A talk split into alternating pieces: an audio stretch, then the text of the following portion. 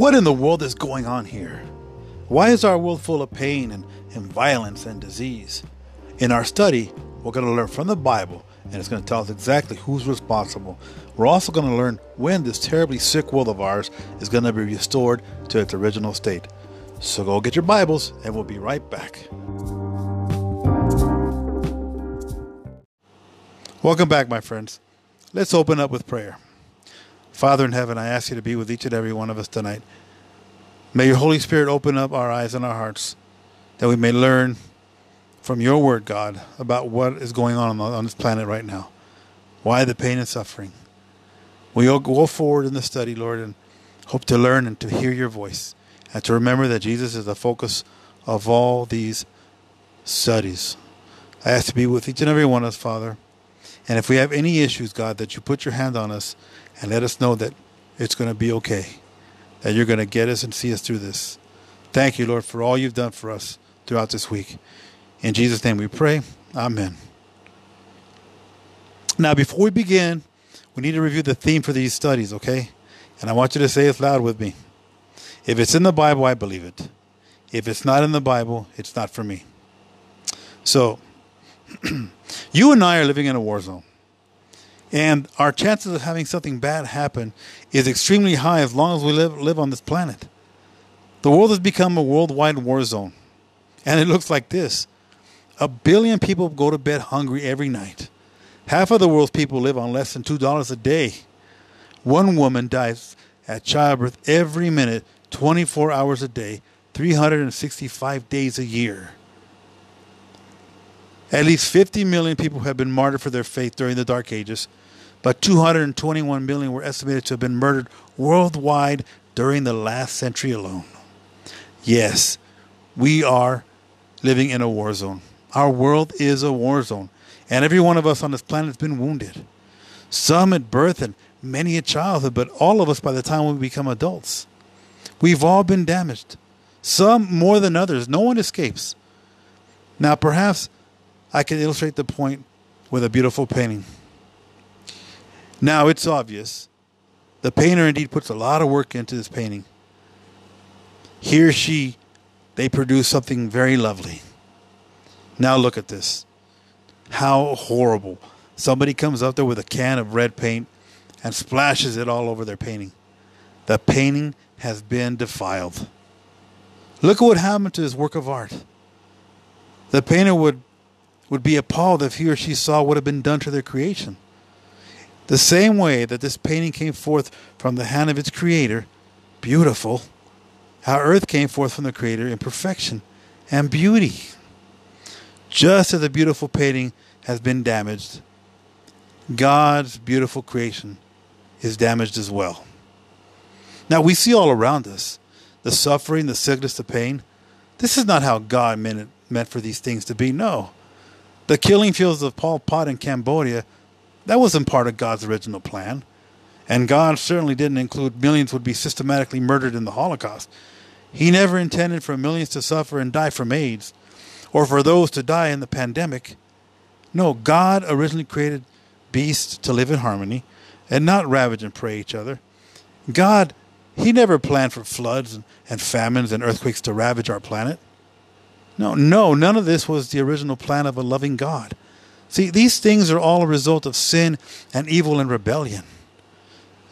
But the good news, however, is that one day, one day, God is going to end all of this. He's going to bring our world back to its original beauty and perfection. But for now, for now, you and I live here in a fallen world. And the question that we want to address today is, how did earth, so full of beauty, become so terribly defiled? What caused so much misery and suffering? How could things happen if, as the Bible teaches, God is love?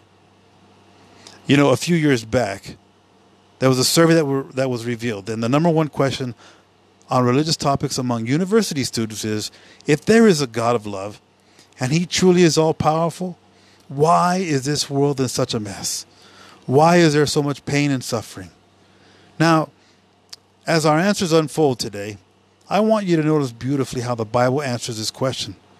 Now, let's read what happened in the book of Revelation, the last book of the Bible. And war broke out in heaven. Michael and his angels fought with the dragon, and the dragon and his angels fought. And they did not prevail, nor was a place found for them in heaven any longer. So the great dragon was cast out, that serpent of old, called the devil and Satan, who deceives the whole world. He was cast to the earth, and his angels were cast out with him. Revelation twelve, verse seven through nine. Woe to the inhabitants of the earth and the sea, for the devil has come down to having great wrath, because he knows that he has a short time. Revelation twelve, twelve.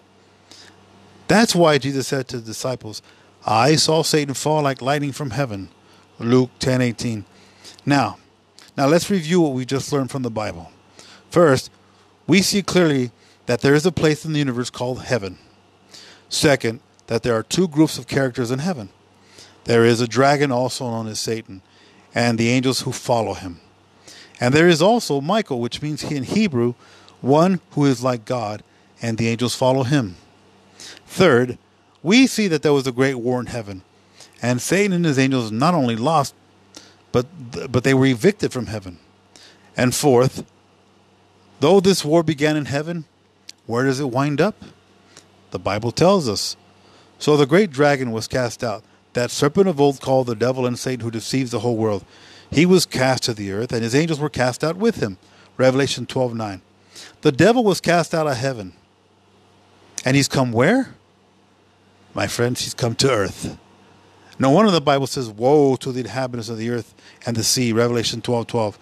Why? Why? Well, because Satan, the devil, this powerful being, deceives the whole world, who deceives the whole world, has set up headquarters here. That's the big picture.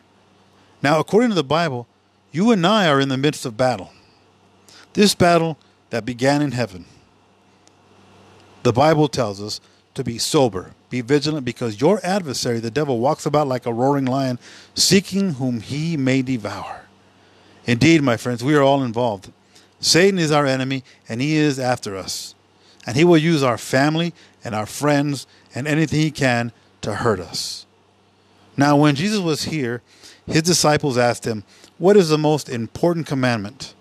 Now, notice what Jesus answered. You shall love the Lord your God with all your heart, with all your soul, and with all your mind. This is the first and great commandment. Matthew twenty-two, verse thirty-seven and thirty-eight. Now, listen to this. According to Jesus, now think about it now. According to Jesus, the first and great commandment is to love God with all your heart. But how can love be commanded? Well, it can't. It can't. God, he can't force anyone to love him. Love has to be freely given, or it's not love. Thus, according to Jesus, the most important commandment is the one that God can't, even if he wanted to, he can't force us to do. And that is to love him. Now, let's notice again what the Bible says about Satan, this supernatural being who decided to stop loving and serving God. You were the seal of perfection, full of wisdom, perfect in beauty. You were in Eden, the garden of God. Every precious stone was your covering. You were the anointed cherub who covers. I established you. You were perfect in your ways from the day you were created till iniquity was found in you. This is in Ezekiel twenty-eight, verses twelve through fifteen. Now, what a creature, my friends, what a creature. He was beautiful and full of wisdom, the seal of perfection. Lucifer was perfect in his ways until on the day that he was created. But now let's look at the verse again. It says, you were perfect in your ways from the day you were created till iniquity was found in you. Now, you notice what else the Bible says about Lucifer? It says this. Your heart was lifted up because of your beauty. You corrupted your wisdom for the sake of your splendor. Another verse describes them like this. For he who have said in your heart, I will ascend into heaven. I will exalt my throne above the stars of God. I also sit on the mount of the congregation. On the farther side of the north, I will ascend above the heights of the clouds. I will be like the Most High. Isaiah fourteen, verse thirteen and fourteen. How did Lucifer corrupt himself? Well, by deciding to love himself supremely and become his own God. This is when self-love first came into existence. And that's how Lucifer became Satan, or the devil. And the angels who followed him became his associate devils as well. Now, the big question is, how was Satan able to get a foothold on this earth? Well, the answer is found in the first few chapters of the Bible, the book of Genesis, and it states this: in the beginning, God created the heavens and the earth. It also says God not only created earth, but that was very, that it was very good. Then God saw everything that he had made. Indeed, it was very good.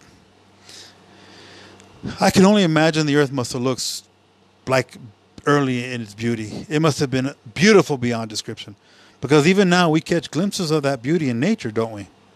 Now, God also created our first parents, Adam and Eve, and he placed them in the midst of the beautiful garden and gave them dominion over earth. And he then told them fruit, to be fruitful and multiply. The Bible says, so God created man in his own image. In the image of God, he created him. Male and female, he created them. Then God blessed them, and God said to them, be fruitful and multiply. Fill the earth and subdue it. Have dominion over the fish, over the birds, over the air, and over every living thing that moves on the earth. In other words, the whole earth. It was originally under the, under the control of two people, Adam and Eve. Imagine what a wonderful gift, my friends, this whole world. Two people overseeing this whole planet. But there was one stipulation, my friends, one stipulation. Adam and Eve were told to avoid one tree in the garden that God placed them. That tree was called the tree of knowledge of good and evil. They were told not to eat, the, need to eat its fruit. This is what the Bible says. And the Lord God commanded the man, saying, of every tree of the garden you may freely eat, but of the tree of the knowledge of good and evil you shall not eat, for in the day that you eat of it you shall surely die. Genesis two, verse sixteen and seventeen. Now you may ask why. It was a test of loyalty to God. That's why. For Adam and Eve, the tree was simply a test. How they were to use their freedom and choice. Would they obey God or do their own thing?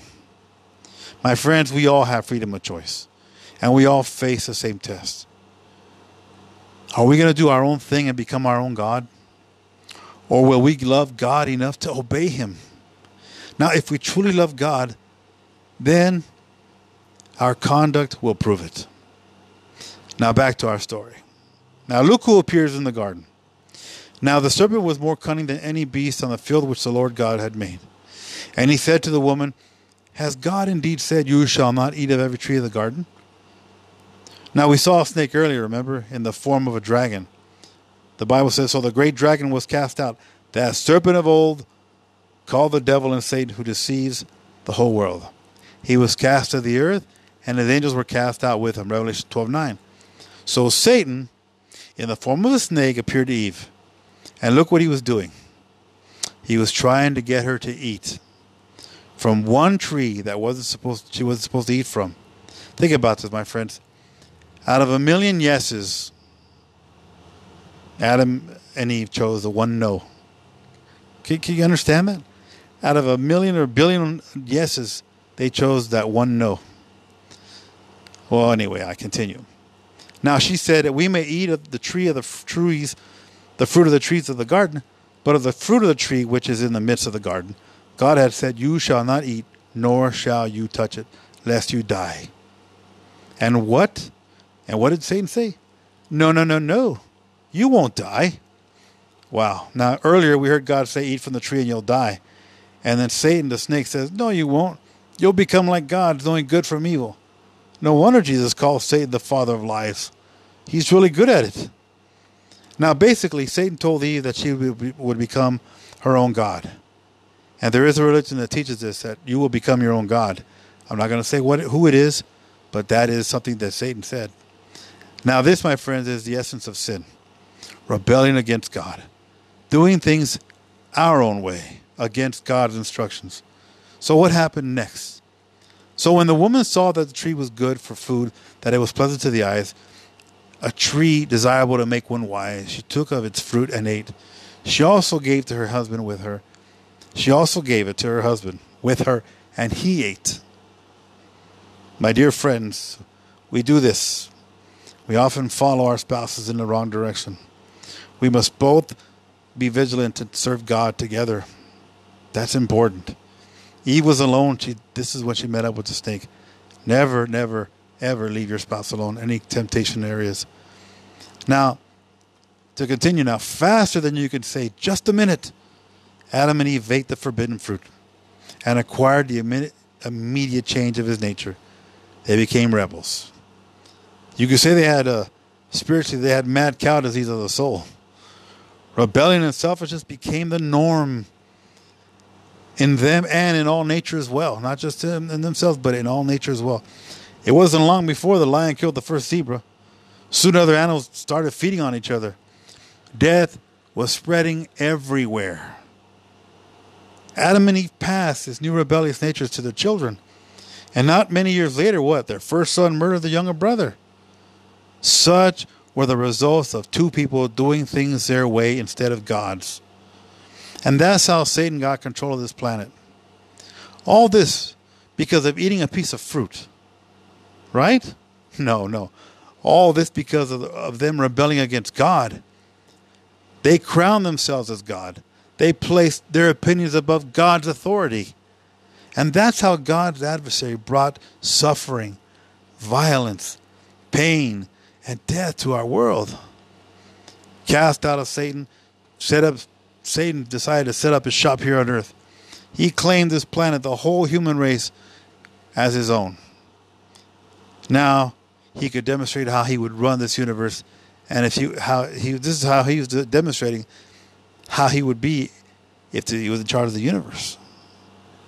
Now, you and I are primary witnesses to Satan's government. It ultimately brings destruction and death. It results in war, crimes, diseases, natural disasters. What a horrible contrast between these things and, and God's original plan for humanity's unending love, satisfaction, joy, and gladness. One of the worst consequences of sin is what it's done to human nature. Every one of us now is naturally bent to do evil. To dirt, we're all determined to be our own God. The Bible says in Jeremiah seventeen nine that the heart is deceitful above all things. The Bible tells us, and desperately weak, wicked. Who can know it? Now, have you ever said and done something hard that just horrified you? And then later you perhaps you said this, I can't believe I said or did that. I mean, all of us have been there, and because of our nature, that's corrupted by sin. It's corrupted, my friends, by our first parents of choice to be their own gods, to do things their way. Every time we choose our own standard of right and wrong, we become our own God, and as a result, always very, very bad. But the good news to both you and me is this. God did not abandon us to Satan. No.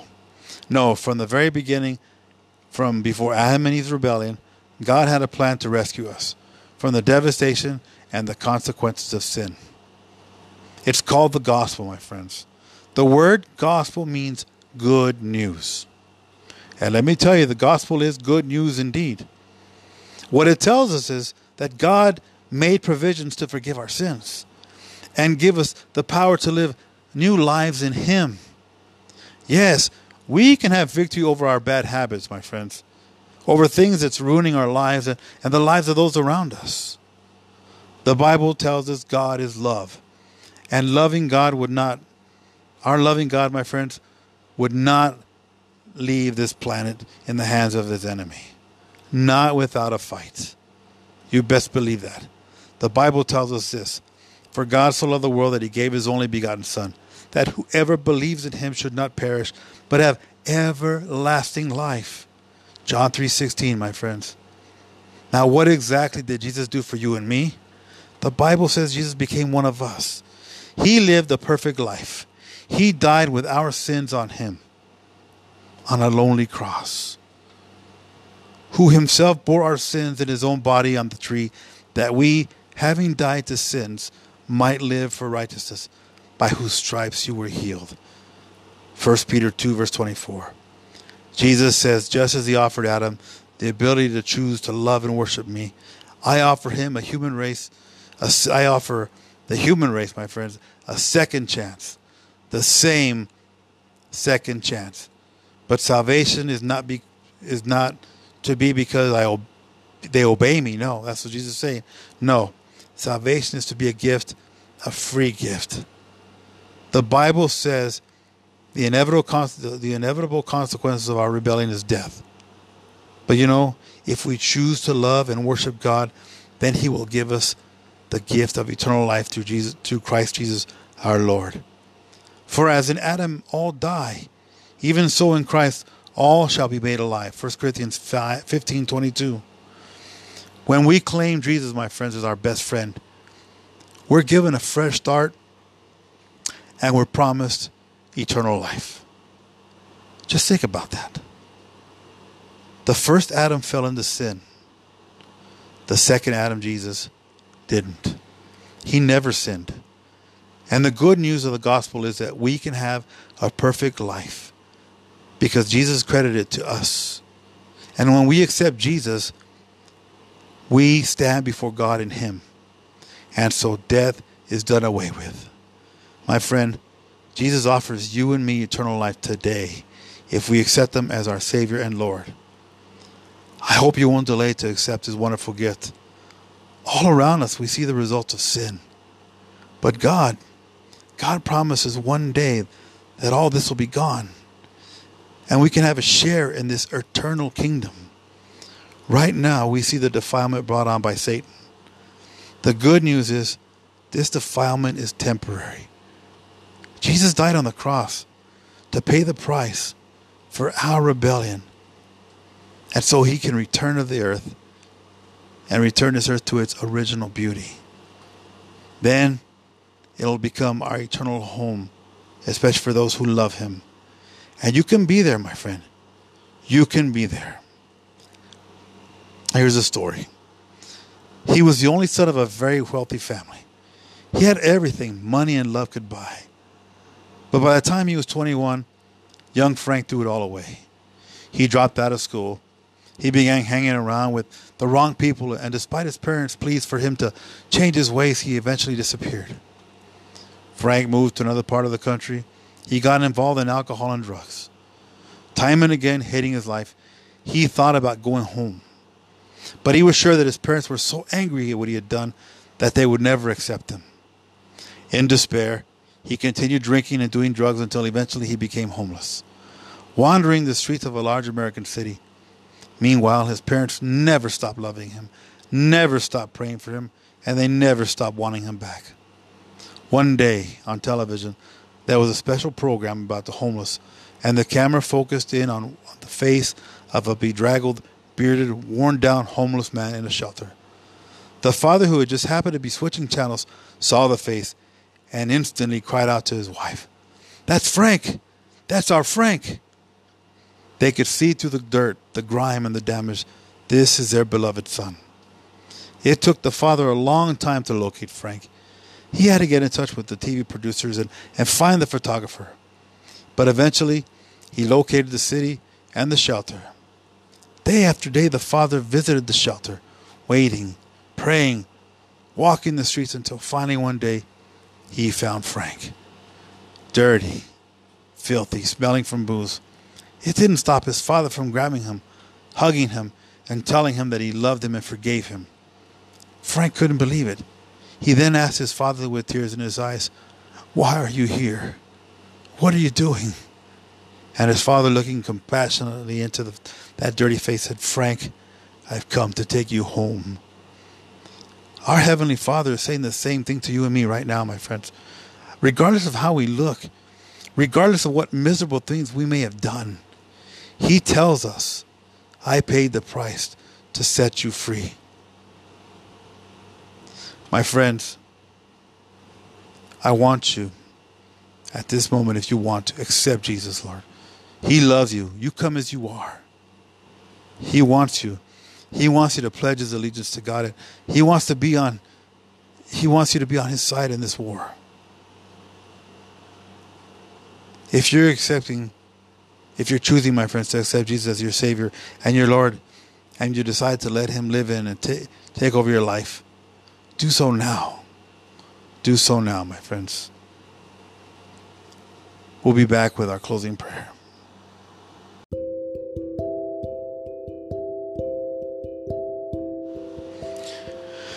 My friends, before I pray, I just want you all to know that God is with you, always. When you don't think He is, He is. Let us pray, my friends.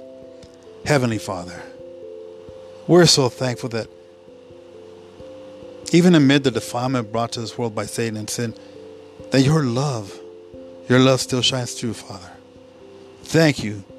Thank you for, for the promises of that because of Jesus, Satan and sin and all the defilement will one day be gone forever.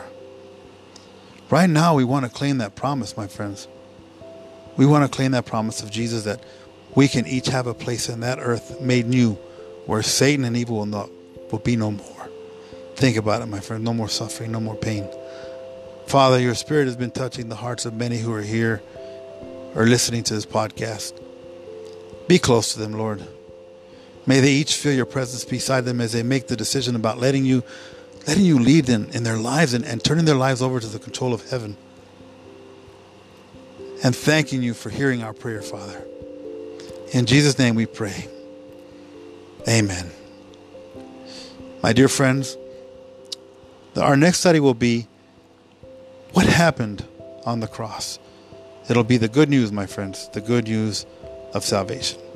Until next time, this is Robert with Our Time in God's Word. May the Lord richly bless you.